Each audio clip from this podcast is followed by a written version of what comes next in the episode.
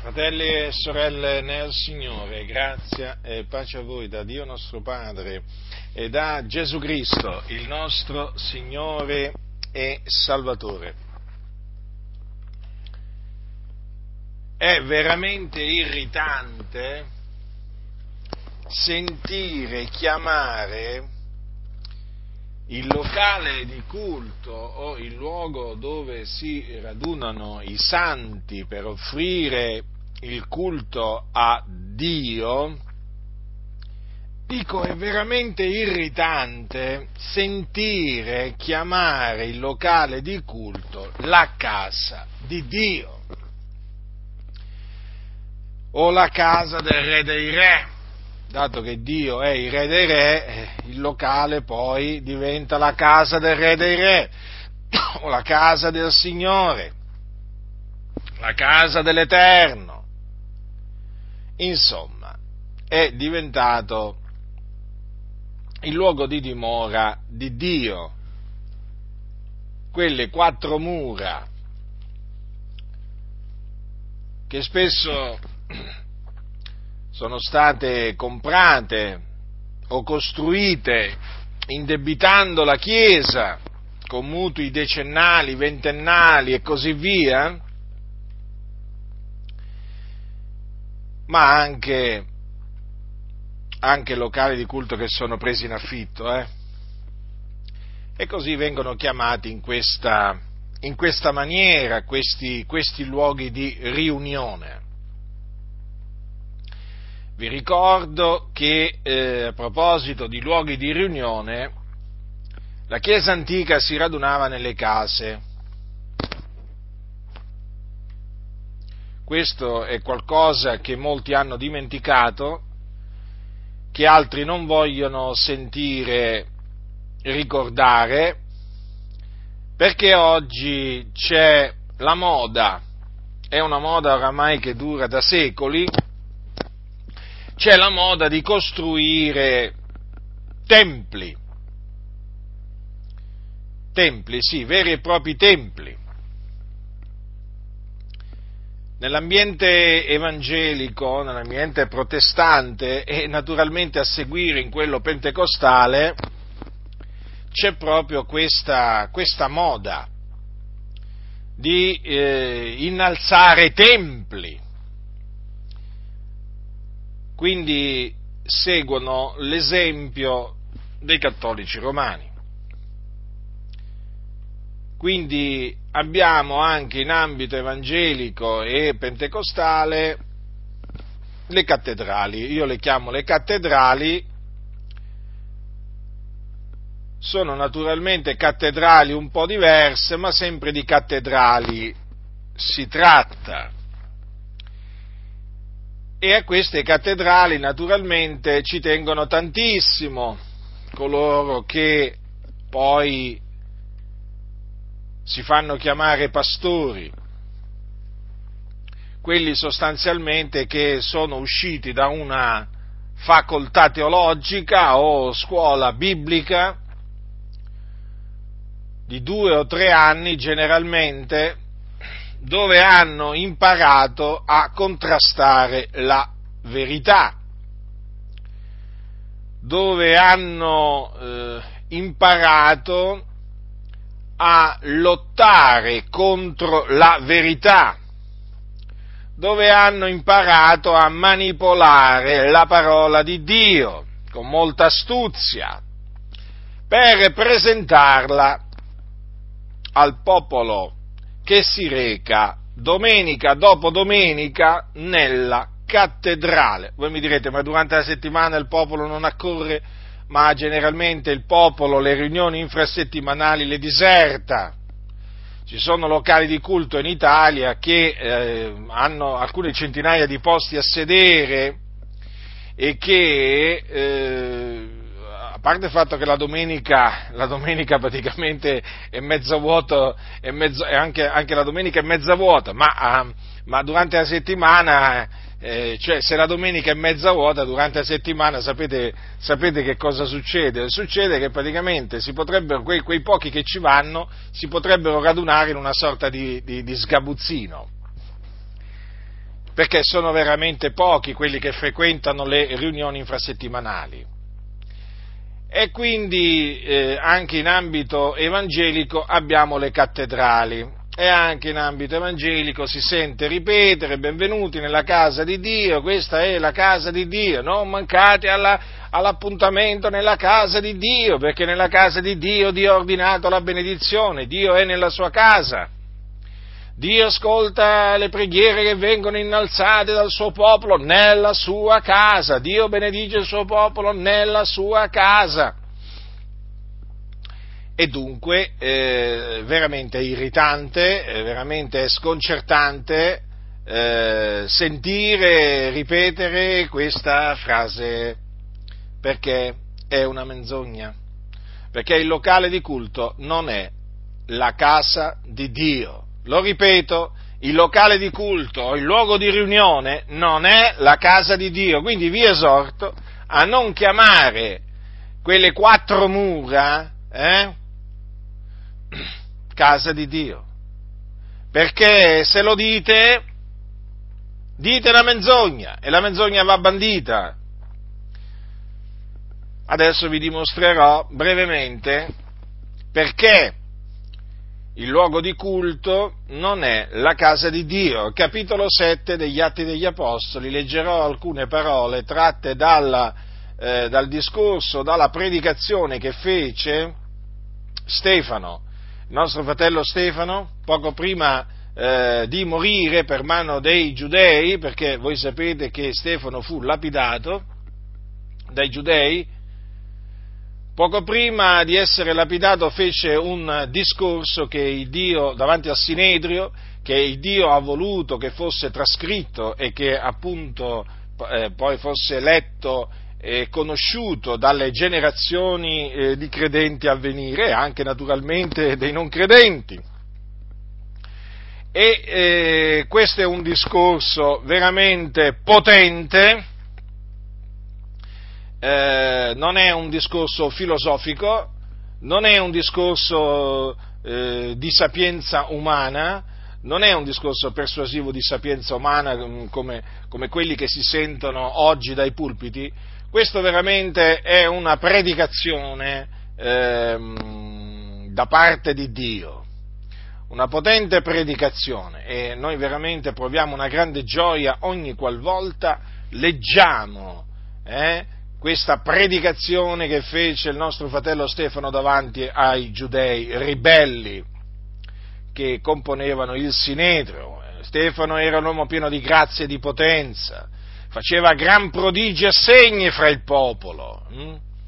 era un uomo che, al quale non potevano resistere, hm? nel senso che non potevano resistere alla sapienza e allo spirito con cui egli parlava ed era odiato dai giudei. Era odiato dai giudei perché Stefano diceva la verità, come ancora la verità che è in Cristo Gesù, come ancora oggi avviene. Coloro che dicono la verità che è in Cristo Gesù sono odiati sia dai giudei che dai gentili.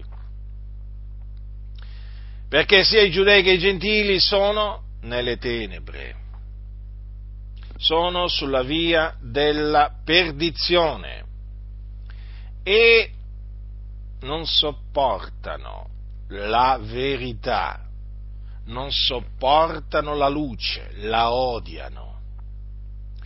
E dunque ecco che Stefano parlò,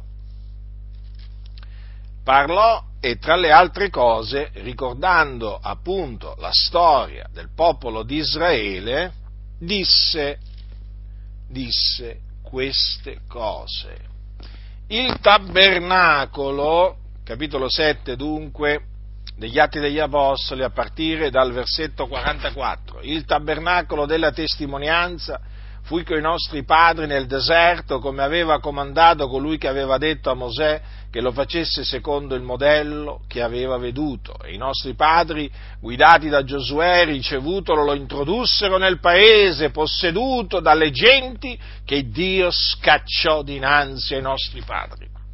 Qui vi rimase fino ai giorni di Davide, il quale trovò grazia nel cospetto di Dio e chiese di preparare una dimora all'Iddio di Giacobbe. Ma Salomone fu quello che gli edificò una casa.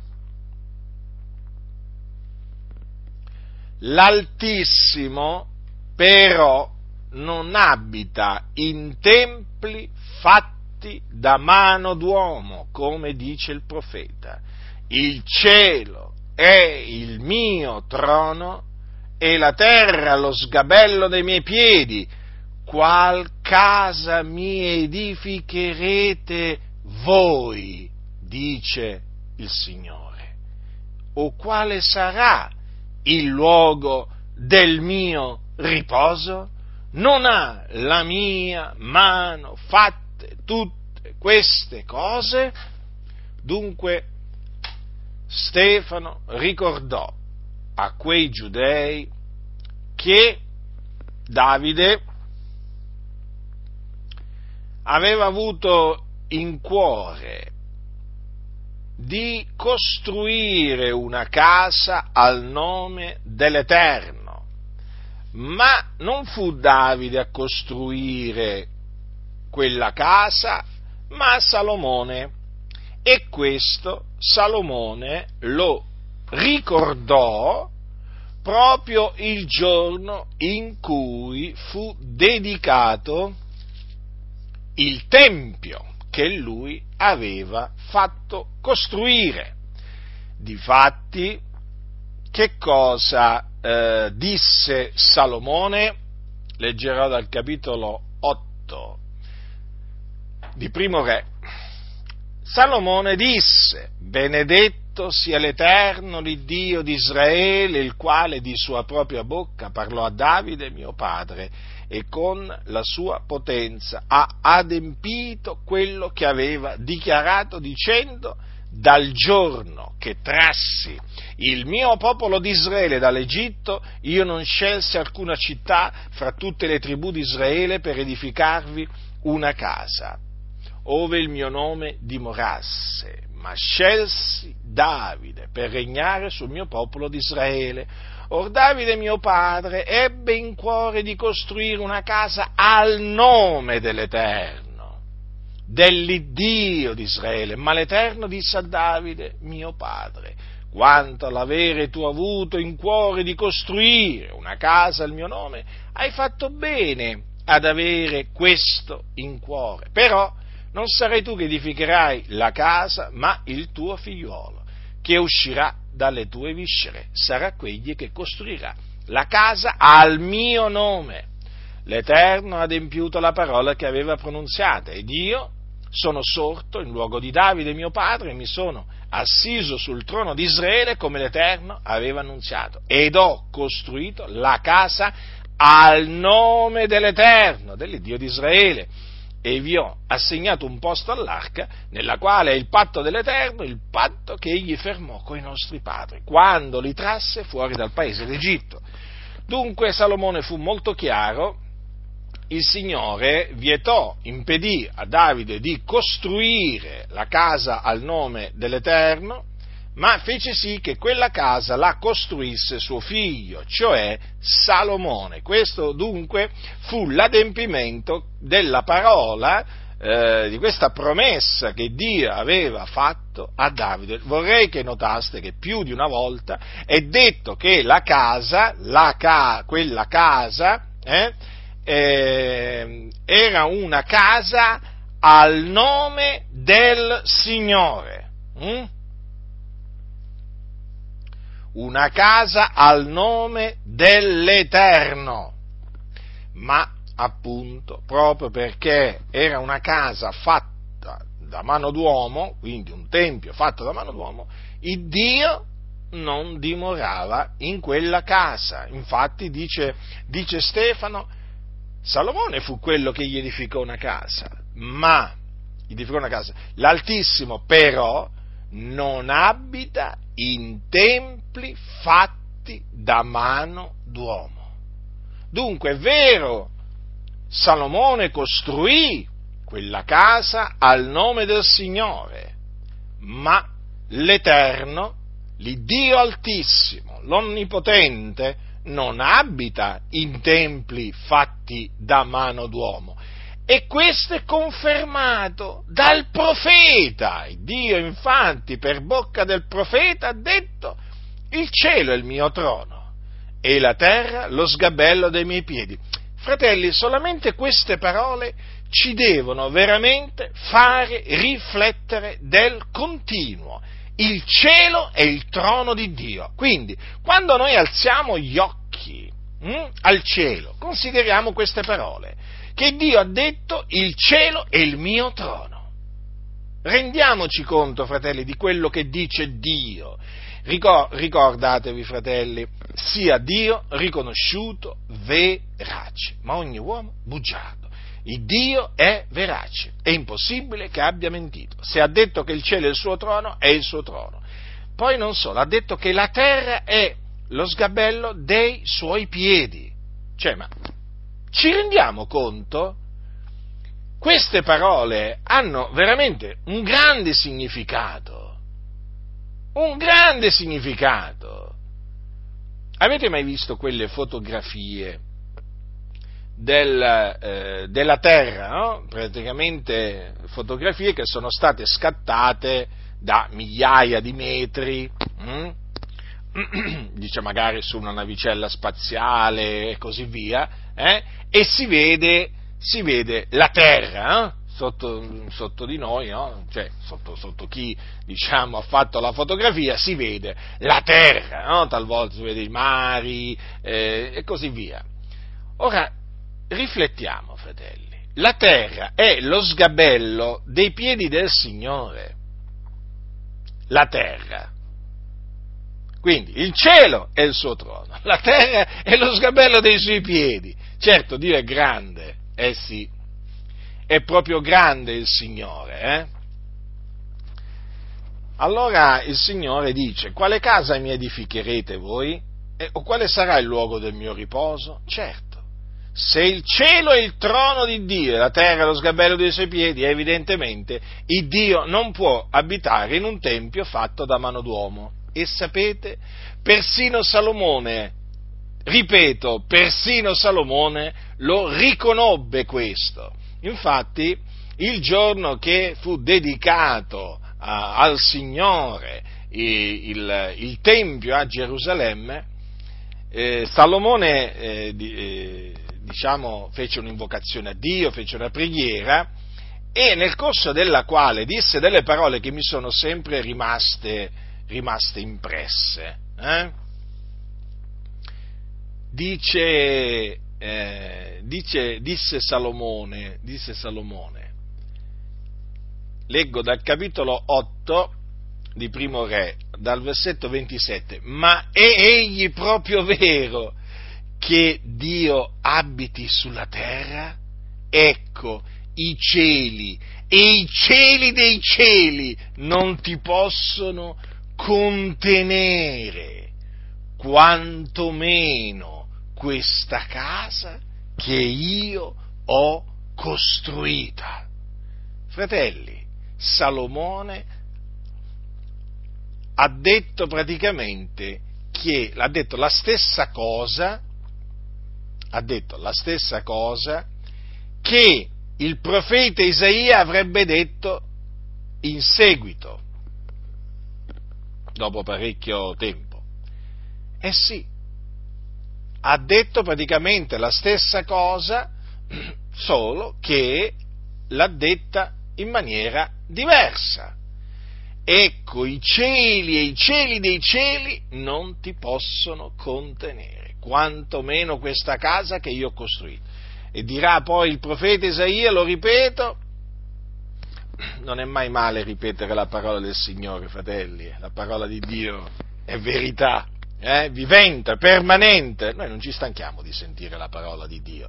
Noi veramente ci stanchiamo di sentire le favole, le menzogne, i ragionamenti vani, quelli sì, ma non la parola di Dio. Il cielo è il mio trono e la terra è lo sgabello dei miei piedi. Quale casa mi edificherete voi, dice il Signore? O quale sarà il luogo del mio riposo? Non ha la mia mano fatte tutte queste cose? Ecco dunque, fratelli, dinanzi a queste parole, noi dobbiamo rifiutarci in maniera categorica di chiamare un luogo di culto la casa di Dio. Parlo naturalmente di un luogo di culto dove Dio viene adorato in spirito e verità, quindi dove non ci sono statue immagini. Hm? Perché è chiaro che i luoghi di culto, hm, mi riferisco a quelli della Chiesa Cattolica Romana, dove ci sono statue immagini, quelli sono templi di idoli. Eh? Ma il fatto sapete cos'è? Che eh, sono, sono definiti luoghi di culto, ma sono anche quelli chiamati casa di Dio.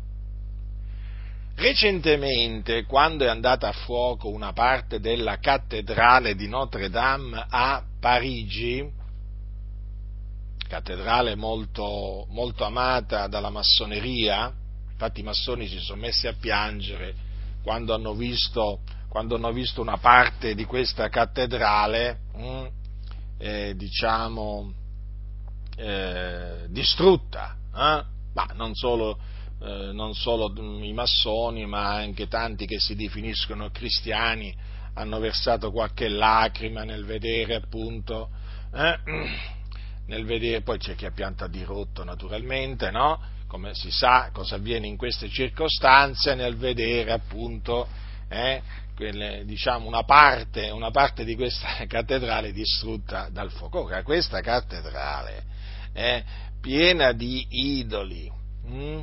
idoli peraltro mostruosi,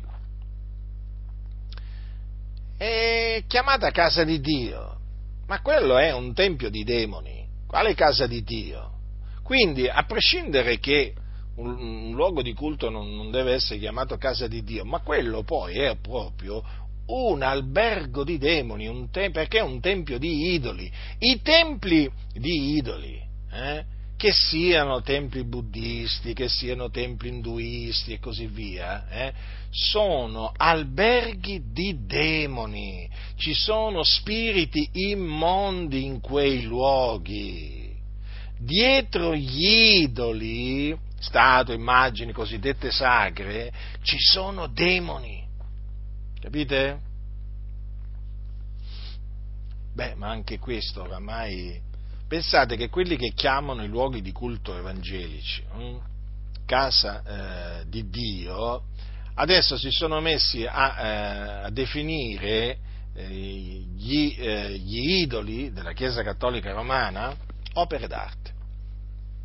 Beh, ma io dico a questo punto, ma se sono opere d'arte gli idoli della Chiesa Cattolica Romana, sicuramente sono opere d'arte pure quelli della religione induista di idoli, no? di statue e così via. E avete visto le statue della religione induista? Sono proprio mostruose, ma proprio mostruose, hanno un aspetto proprio mostruoso. Eh?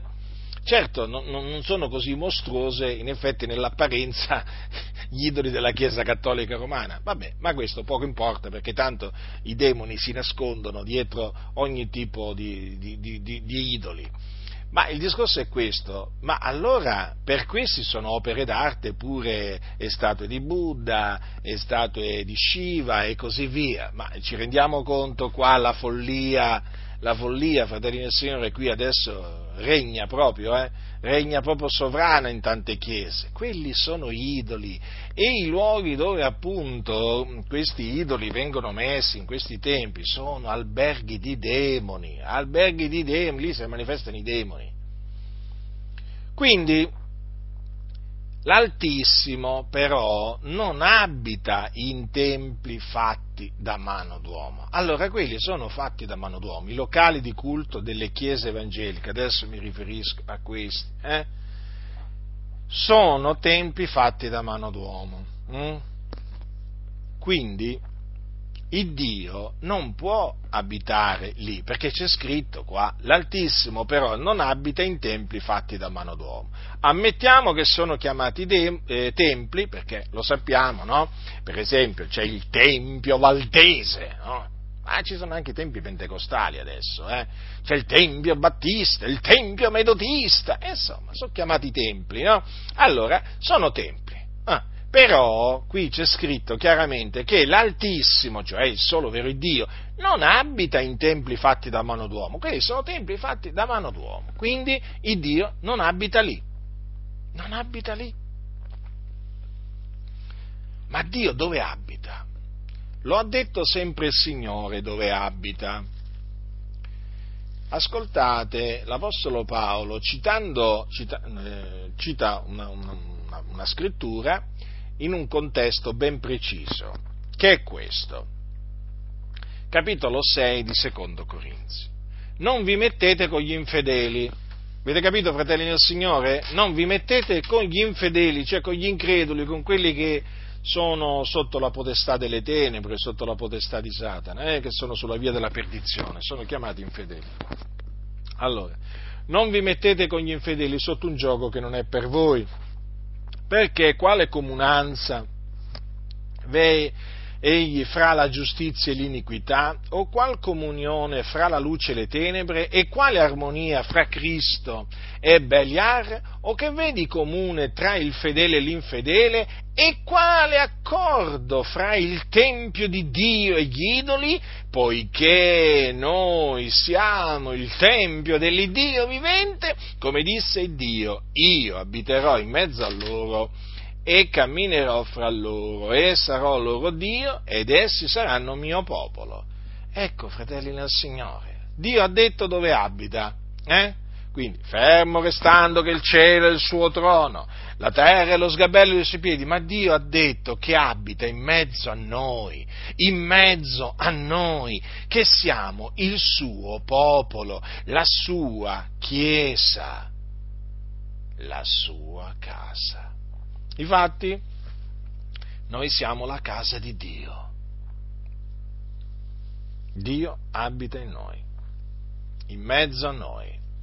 Infatti questo è scritto nell'epistola agli ebrei, quando lo scrittore dice, Mosè fu bensì fedele in tutta la casa di Dio come servitore per testimoniare delle cose che dovevano essere dette, ma Cristo lo è come figlio sopra la sua casa e la sua casa siamo noi se riteniamo ferma sino alla fine la nostra franchezza, è il vanto della nostra speranza. Dunque, la casa del Signore siamo noi, fratelli. Il Dio abita in mezzo a noi. Noi siamo entrati a far parte di questo edificio mediante la fede nel Signore Gesù Cristo. Infatti dice la scrittura, voi dunque non siete più né forestieri né avventizi, ma siete concittadini dei santi e membri della famiglia di Dio, essendo stati edificati sul fondamento degli apostoli e dei profeti, essendo Cristo Gesù stesso la pietra angolare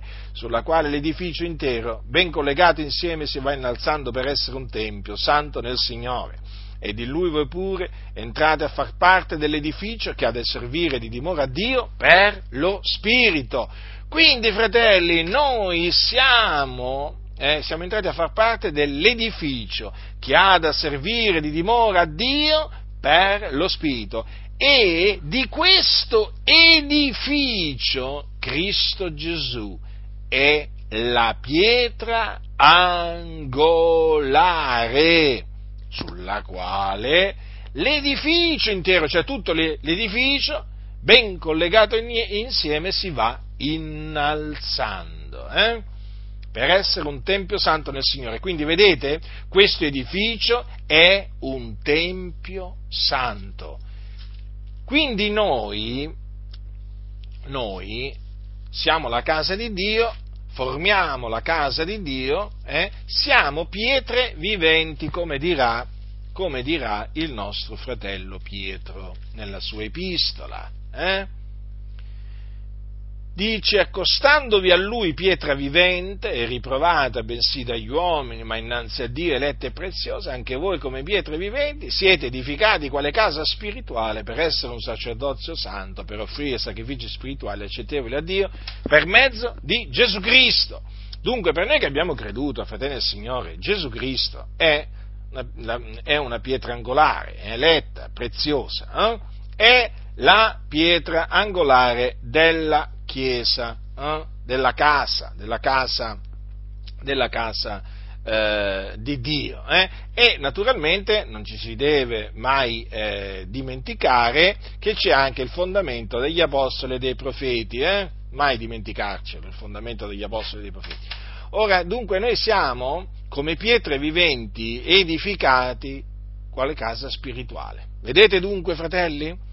L'enfasi, la scrittura eh, la pone su di noi, su di noi, non sul luogo dove ci raduniamo per adorare Dio, per pregare, per cantare a Lui, eh?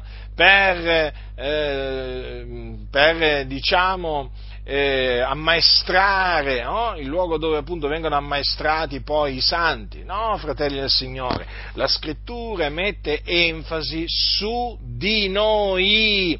Infatti vedete che cosa dice Paolo? Noi siamo, noi siamo. Che cosa? Il tempio dell'Iddio vivente, noi quindi non il locale di culto è il tempio dell'Iddio vivente. Eh? Sì, lo chiamano tempio, ma non è il tempio dell'Iddio vivente. È un tempio fatto da mano d'uomo, ma non è il tempio di Dio. Il tempio di Dio siamo noi. Cosa diceva l'Apostolo Paolo ai santi, sempre ai santi di Corinto? Non sapete voi? Hm? Non sapete voi che siete il Tempio di Dio e che lo Spirito di Dio abita in voi? Se uno guasta il Tempio di Dio, Dio guasterà lui, poiché il Tempio di Dio è santo e questo Tempio siete voi. Notate ancora, questo Tempio siete voi. Allora, lì nella sua seconda epistola Paolo ha detto il Tempio, eh, noi siamo il Tempio del Dio vivente, e qui invece gli dice voi, eh, voi eh, siete questo Tempio. Dunque vedete l'enfasi su che cosa è posto? Su di noi, fratelli nel Signore. Allora noi che cosa dobbiamo fare? Dobbiamo parlare come parlavano gli apostoli, questo è, un, è il sano parlare, il modello delle sane parole, eh? che noi dobbiamo, a cui do, ci dobbiamo conformare. Eh? Dunque noi dobbiamo parlare come parlavano gli apostoli, perché così si parla appunto in verità, si dice la verità. Vi ricordate un giorno Gesù parlando ai giudei che cosa disse a proposito appunto eh? che noi siamo il Tempio dell'Iddio vivente? Eh? Quindi il nostro corpo, eh? perché eh, prima di passare alle parole, alle parole, di Gesù, voglio ricordarvi che dice eh, sempre mm, Paolo, non sapete voi che il vostro corpo è il Tempio dello Spirito Santo che è in voi, il quale avete da Dio e che non appartenete a voi stessi? Mm? Vi, sta, vi, dicevo, vi ricordate cosa disse un giorno Gesù a dei giudei? Mm? Ascoltate, adesso lo leggerò. Adesso leggerò queste parole. Dice, i giudei allora presero a dirgli, eh, era, allora eh, erano nel Tempio eh, e Gesù aveva da poco fatto qualche cosa che poi è passata alla storia, eh, come tutto quello che Gesù ha detto e fatto è passata alla storia. E che cosa aveva fatto? Leggiamolo. Fatta una sferza di cordicelle, scacciò tutti fuori del tempio, pecore e buoi, e sparpagliò il denaro dei cambiamoneti e rovesciò le tavole. E a quelli che vendevano i colombi disse: Portate via di qui queste cose, non fate della casa del Padre mio una casa di mercato. E i suoi discepoli si ricordarono che sta scritto: Lo zelo della tua casa mi consuma. Ecco che cosa aveva da poco fatto. Allora i giudei presero a dirgli, quale segno ci mostri tu che fai queste cose? Gesù rispose loro, disfate questo tempio e in tre giorni lo farò risorgere. Allora i giudei dissero, 46 anni è durata la fabbrica di questo tempio e tu lo faresti risorgere in tre giorni. Ma egli parlava del tempio del suo corpo. Quando dunque fu risorto dai morti, i suoi discepoli si ricordarono che egli aveva detto queste, questo e credettero alla scrittura, alla parola che Gesù aveva detto. Avete notato, fratelli nel Signore, come Gesù ha chiamato il suo corpo, il suo proprio corpo? Lo ha chiamato Tempio. Lo ha chiamato Tempio. Infatti disse ai giudei, disfate questo Tempio e in tre giorni lo farò risorgere. Lo ha chiamato Tempio. E vi ricordo, vi ricordo che nel Tempio del suo corpo dimorava l'Iddio e Padre suo. Eh? Sì, fratelli del Signore, è così, proprio così. Il Padre che dimora in me fa le opere sue. Queste sono parole che disse Gesù. E vi ricordo anche che è scritto, eh, queste sono parole tratte dall'epistola di Paolo ai santi di Colosse, che in lui si compiacque il Padre di fare abitare tutta la pienezza. Quindi in Cristo Gesù eh, abitò corporalmente tutta la pienezza della deità e tuttora abita corporalmente tutta la pienezza della deità o divinità. Gesù Cristo dunque è Dio benedetto in eterno. Non vi fate sedurre da coloro che presentano Gesù solo come un uomo. Eh? Gesù era un uomo, ma era anche Dio. Ricordatevelo sempre questo, se qualcuno viene a dirvi che Gesù non era Dio, non è dei nostri. Eh? Gesù Cristo è Dio benedetto in eterno, la scrittura è chiara, eh? in lui si compiacque il Padre di far abitare tutta la pienezza. Difatti Gesù disse prima che Abramo fosse nato, io sono. Lui è, è, lui esiste, è. Mm? Nel principio era la parola, la parola era con Dio, la parola era Dio, e la parola è stata fatta carne ed ha abitato per un tempo fra noi, piena di grazia e di verità, e noi abbiamo contemplato la sua gloria, gloria come quella dell'unigenito venuto da presso al Padre. Quindi la parola che era con Dio, la parola che era Dio, hm, è stata fatta carne. Dunque, se era Dio prima di essere fatta carne, evidentemente è rimasta Dio anche dopo che è stata fatta carne. Eh? Infatti Gesù fu adorato, eh? il figlio di Dio fu adorato mentre nei giorni della sua carne, sono chiamati così i giorni passati da Gesù sulla, sulla terra, no? durante i quali ha abitato no? fra gli uomini. Dunque Gesù chiamò il suo, il suo corpo Tempio allora faremo bene anche noi a chiamarlo come lo chiama la scrittura. Come lo chiama la scrittura? Tempio. Mm? Vostro, non sapete voi che il vostro corpo è il tempio dello Spirito Santo che è in voi, il quale avete da Dio. Quindi il nostro corpo, fratelli, è importante, è, è un tempio santo. Mm? è un tempio santo, ecco perché va conservato in santità ed onore.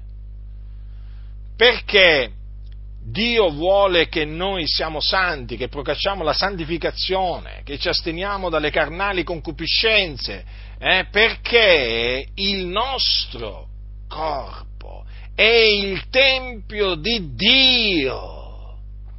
Io abiterò in mezzo a loro Così dice il Signore e noi ci crediamo che Dio abita in mezzo a noi e non solo che Dio abita in mezzo a noi, ma noi crediamo anche che cammina fra noi. Attenzione, perché c'è pure questo. Dio ha detto camminerò fra loro. Dio cammina fra di noi. Quindi badiamo a come parliamo, badiamo a come agiamo, perché Dio abita in mezzo a noi, fratelli, e cammina eh, fra noi. Egli naturalmente è invisibile, però eh, lui ci vede, lui ci ascolta, lui ci scruta e ci prova. Quindi lui è il nostro Dio, noi siamo il suo popolo e quindi badiamo a noi stessi come ci comportiamo e come parliamo, sia diciamo pubblicamente sia privatamente, eh? perché il Dio abita in mezzo a noi e cammina fra noi e noi siamo il Tempio di Dio, eh, non solamente eh, quando ci raduniamo assieme per lodare Dio, pregare Dio, adorare Dio, fratelli, no, anche quando, anche quando siamo soli, eh? anche quando siamo soli, eh, noi siamo il Tempio di Dio. E quindi chiaramente questo Tempio va conservato in santità ed onore. Ecco perché siamo chiamati a santificarci ed ecco perché dobbiamo stare attenti a non guastare il nostro corpo, perché chi guasta il corpo guasta il Tempio di Dio e Dio guasta lui, eh? Perché Dio è un vendicatore, Dio è anche un fuoco consumante. Vedete, fratelli nel Signore, è molto importante questo. Perché? Perché come vi ho detto, la scrittura pone enfasi eh, su di noi, non sul luogo dove noi ci raduniamo. È evidente però quindi che avendo praticamente eh, creato questo, questa casa di Dio, chiamiamola così, no? questi pastori, queste denominazioni, avendo trasformato, usiamo questa espressione, eh, il luogo di culto, nella casa di Dio, nel tempio di Dio, che cosa hanno finito col fare? Col mettere enfasi sul luogo di riunione, che diventa la cosa più importante nella vita dei credenti che si recano là. Infatti, se voi ci riflettete, il locale di culto oramai è diventato il perno, praticamente attorno al quale, sul quale si regge l'organizzazione, chiamiamola così. Tutto è incentrato eh, su quel luogo, e certo, è la casa di Dio, è il Tempio di Dio. Eh? E dove bisogna andare per adorare Dio in spirito e verità? Ma nella sua casa. E dove si va per ottenere la risposta alle proprie preghiere? Ma dove vuoi che si vada? Nella casa di Dio. E dove si va a portare le offerte? Ma come? Lo domandi pure? Ma nella casa di Dio. E non solo le offerte, ma anche la decima. Eh, perché se è la casa di Dio, nella casa di Dio pure la decima doveva essere portata, no?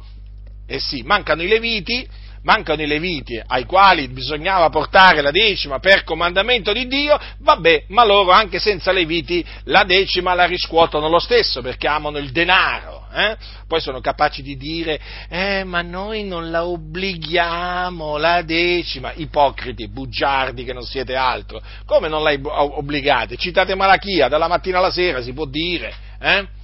E poi dite che non, lo, non, obbligate a pagare la decima, ma come? Quando dite che chi non dà la decima è maledetto da Dio, che cosa state facendo? La rendete facoltativa? Razza di vipere, siete vipere, ma ormai molti l'hanno capito, non vi danno nemmeno un centesimo, non vi danno né la decima, né, nemmeno, nemmeno offerte, non vi danno neppure un centesimo, e sapete un'altra cosa? Non si presentano nemmeno più molti nei vostri templi, perché siete una massa di ipocriti, di gente che corre dietro al denaro. I cattolici corrono dietro gli idoli muti e voi correte dietro il denaro. Correte, correte, tanto sappiamo la vostra corsa dove finirà, all'inferno.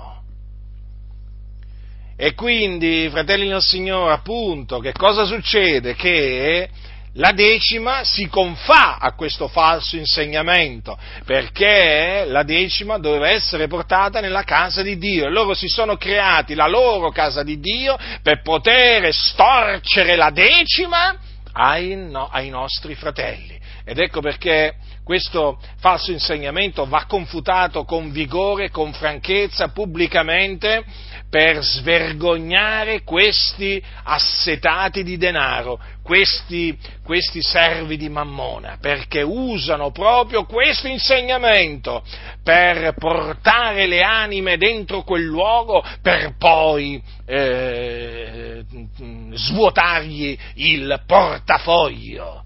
Eh? È così, è così, fratelli del Signore, è così. E poi naturalmente usano tutti dei, tutte, tutti dei, discorsi vani, perversi, no? Perché praticamente, eh, certo, se quella è la casa di Dio, fratelli, ma sapete che, che importanza ha la casa di Dio? È un luogo dove non si può mancare, ma non si può mancare, è un luogo dove è veramente obbligatorio andare. È un luogo dove c'è la benedizione di Dio, fuori da quella casa non c'è benedizione di Dio. Praticamente è come se fuori da quel locale di culto Dio non esistesse. Dio non ti può benedire, non ti può ascoltare. No, no, no, no, no, no. devi andare nella casa di Dio. Eh? E io sai cosa ti dico? Non ci andare. Non ci andare.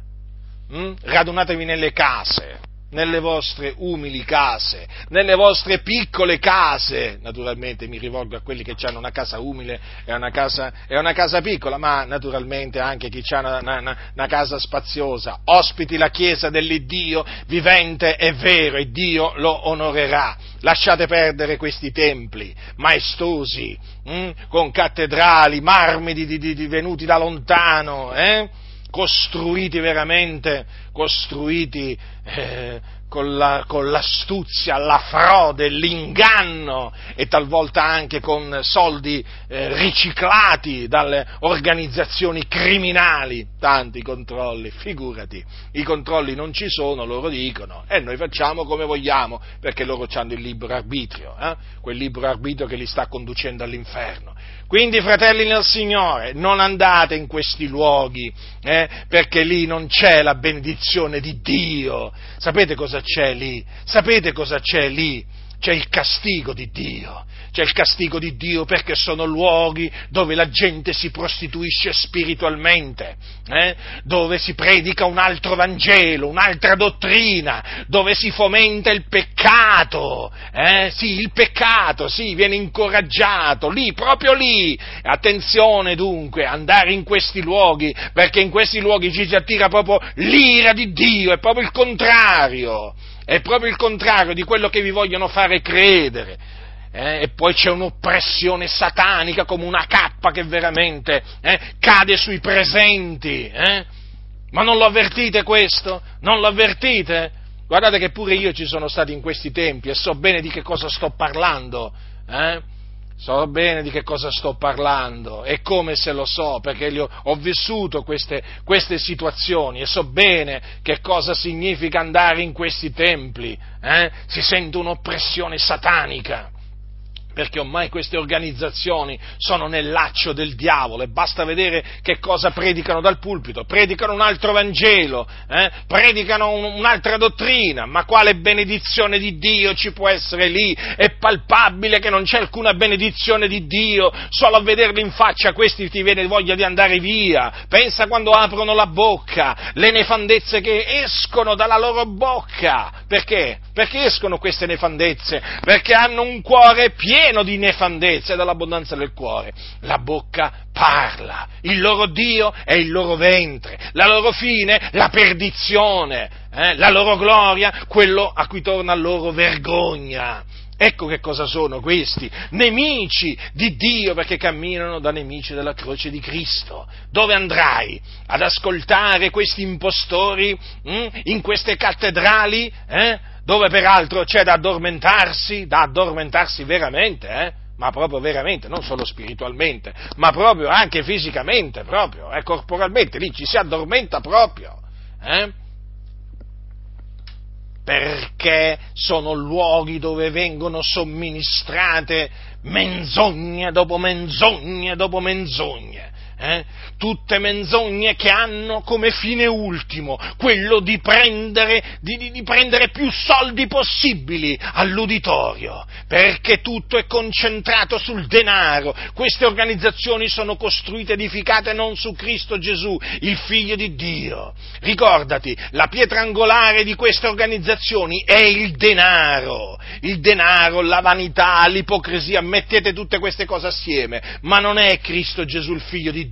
Infatti in queste organizzazioni non viene predicato l'Evangelo, ma viene predicato un altro Evangelo e c'è l'anatema di Dio, c'è la maledizione di Dio. Ecco perché ci sono depressi, ci sono persone disperate, anche persone che si ammazzano in queste organizzazioni perché non viene predicato l'Evangelo della gloria del beato Dio. Eh? Lì si suggestionano le folle, quando ci sono le folle, adesso le folle sono molto meno, eh? sono molto diminuite, lì vengono suggestionate le persone, manipolate mentalmente, spiritualmente, in tutti i sensi, vengono sfruttate, ingannate. Ecco che cosa sono questi luoghi? Sono luoghi di inganno, dove il popolo si prostituisce, dove il popolo viene ingannato dove gli impostori gioiscono dei loro inganni perpetrati a danno di quelle anime semplici, eh? dove gli impostori si riempono le tasche dei, di soldi estorti veramente a persone anche povere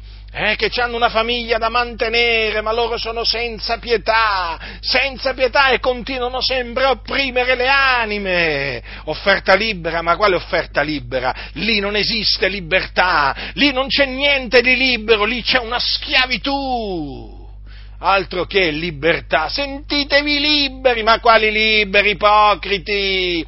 Lì se non dai la decima sei maledetto, se non gli riempi le tasche, se non gli dai tanto sei maledetto, non conti niente. Le cose stanno così, via da questi luoghi, via da questi luoghi, è ora di finirla, di rompere i ponti con questi luoghi, basta fratelli nel Signore, voi che ancora frequentate questi luoghi di inganno, eh, luoghi veramente dove le, le anime vengono ammaliate, sfruttate, andate via da questi luoghi. Quale casa di Dio? Casa di Dio. Ma questi non sono, ma quale casa di Dio? Ma quasi casa di Dio. Gente veramente senza scrupoli, gente senza pietà, senza conoscenza, senza intelligenza, senza timore di Dio, hanno in mano queste cattedrali e sfruttano il luogo per attirare le anime e ingannarle, spolparle, dissanguarle. Ecco perché vi dico, uscite separatevi, come dice il Signore, uscite di mezzo a loro, separatevene, dice il Signore. Questo dovete fare. Fate come il Signore vi comanda e ne avrete del bene. Poi vi accusano di essere una setta, sono loro le sette. Loro sono le sette, loro hanno creato delle sette. Noi siamo liberi nel Signore, ma loro sono delle sette. Basta vedere come sono strutturate queste organizzazioni, eh? basta, capire, basta vedere il clima che c'è in queste, in, queste, in queste organizzazioni, basta capire cosa viene predicato, basta vedere cosa viene predicato per capire che le sette sono loro. Ah, ma noi abbiamo fatto un'intesa con lo Stato, non possiamo essere chiamati, chiamati setta, ma appunto siete una setta perché fatto, avete fatto l'intesa con lo Stato. Se non fosse stati una setta voi, eh, non avreste potuto fare l'intesa con lo Stato, perché l'intesa con lo Stato le possono fare solo le sette. Guardate fratelli, io ho imparato questo, ho imparato tante cose nel tempo e ringrazio Dio per questo che le accuse che lanciano queste organizzazioni sono calunnie. Le cose che accusano gli altri di fare sono loro che le fanno. Ci accusano di essere una setta, la setta sono loro. È così, fratelli, è così, è così. Comunque, andiamo avanti con l'aiuto del Signore. Dovunque due o tre sono radunati nel nome mio, qui vi sono io in mezzo a loro. Lo ha detto Gesù, io credo a Gesù. Gesù, fratelli nel Signore, è con noi, eh? È con noi. In ogni momento, in ogni giorno, eh? In ogni tempo, Gesù è con noi. Questi qua ti vogliono far credere che Gesù è, è con i suoi solamente quando, quando, quando, quando sono nella casa di Dio. Eh? È una vergogna. Quando si sentono parlare queste persone mi viene il volto a stomaco. Quando si sente parlare costoro no, del luogo di culto viene il voltastomaco. Credetemi, a me viene, a me viene.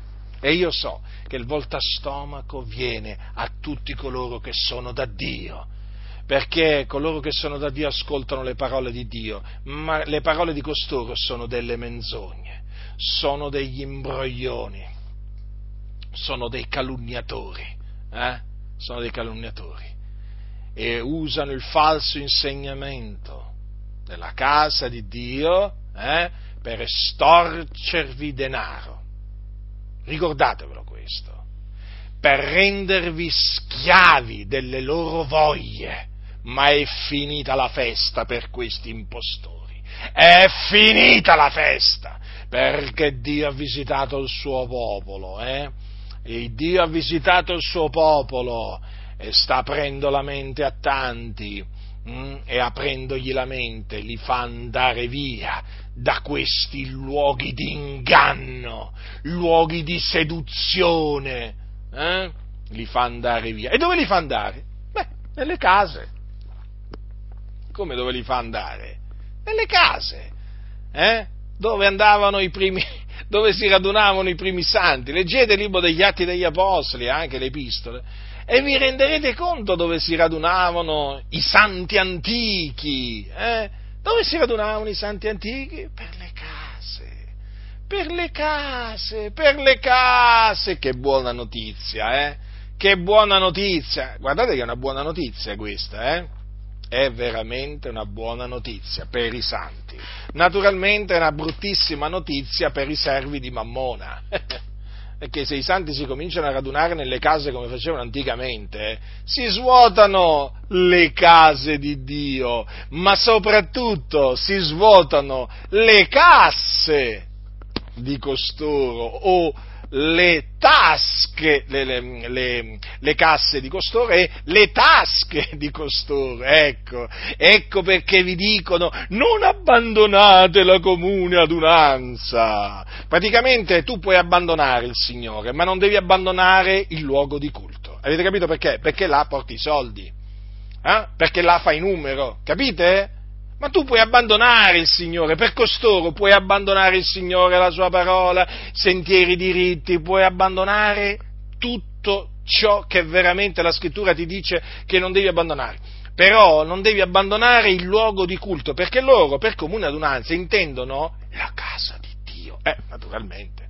Perché se tu abbandoni la casa di Dio, abbandoni Dio vai in perdizione, non sei più nella grazia di Dio, capisci? Hai apostatato, hai apostatato, certo, perché hai abbandonato la casa di Dio. Vedete? Eh? No, fratelli, non abbandonate le sante riunioni, le riunioni dei santi, non abbandonatele, ma abbandonate questi luoghi di inganno. Lasciate perdere questi impostori che si presentano come conduttori, ma conduttori conduttori. Ma questi sono seduttori, non conduttori.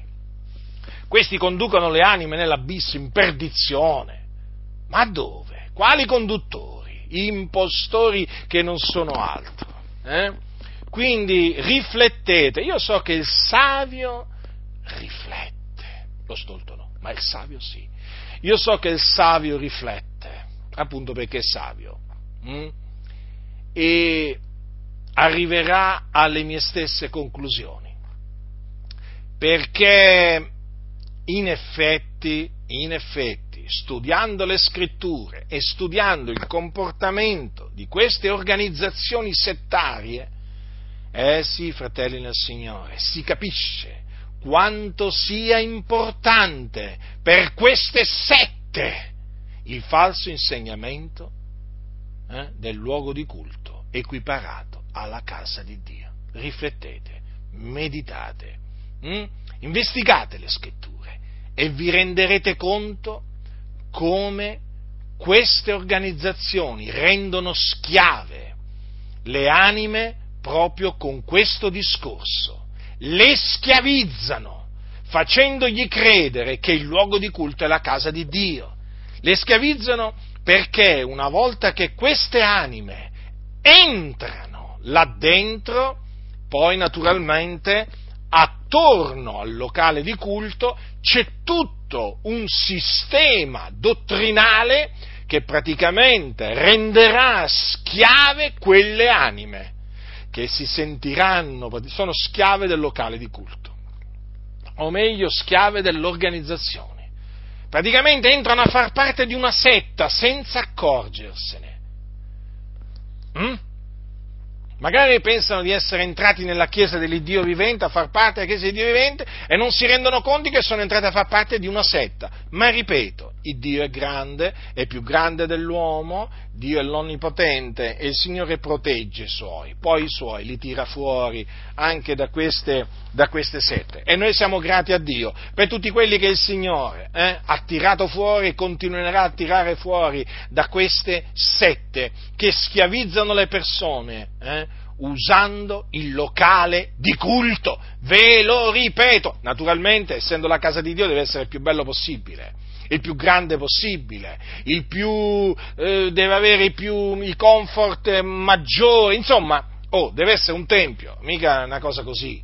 Eh, appunto, è la casa di Dio. Eh, eh, la casa di Dio non è che può avere un aspetto modesto, deve avere un aspetto glorioso, meraviglioso, e soldi, e soldi, e soldi, e soldi, per rendere grande, appariscente la casa di Dio. E quindi estorsioni, estorsioni, estorsioni, eh? ruberie, ruberie, ruberie, ladrocini, ladrocini, ladrocini. Ecco, fratelli nel Signore, Ecco a che cosa serve il locale di culto, a schiavizzare le anime e a prendergli denaro, denaro, denaro, denaro. Ricordatevi, queste organizzazioni si fondano sul denaro, sull'amore per il denaro. Eh? Perché parlano sempre di soldi, soldi, soldi, soldi? L'argomento preferito sono i soldi. Come mai? Come mai? E tutto ruota attorno al locale di culto, ossia quella che loro, quello che loro chiamano la casa di Dio, che casa di Dio non è come vi ho dimostrato. Quindi riflettete, fratelli nel Signore, e se qualcuno ancora di voi chiama quel luogo casa di Dio, smetta di farlo. Ricordati, fratello, sorella nel Signore, la casa di Dio siamo noi, per la grazia di Dio. La grazia del nostro Signore Gesù Cristo sia con tutti coloro che lo amano con purità incorrotta.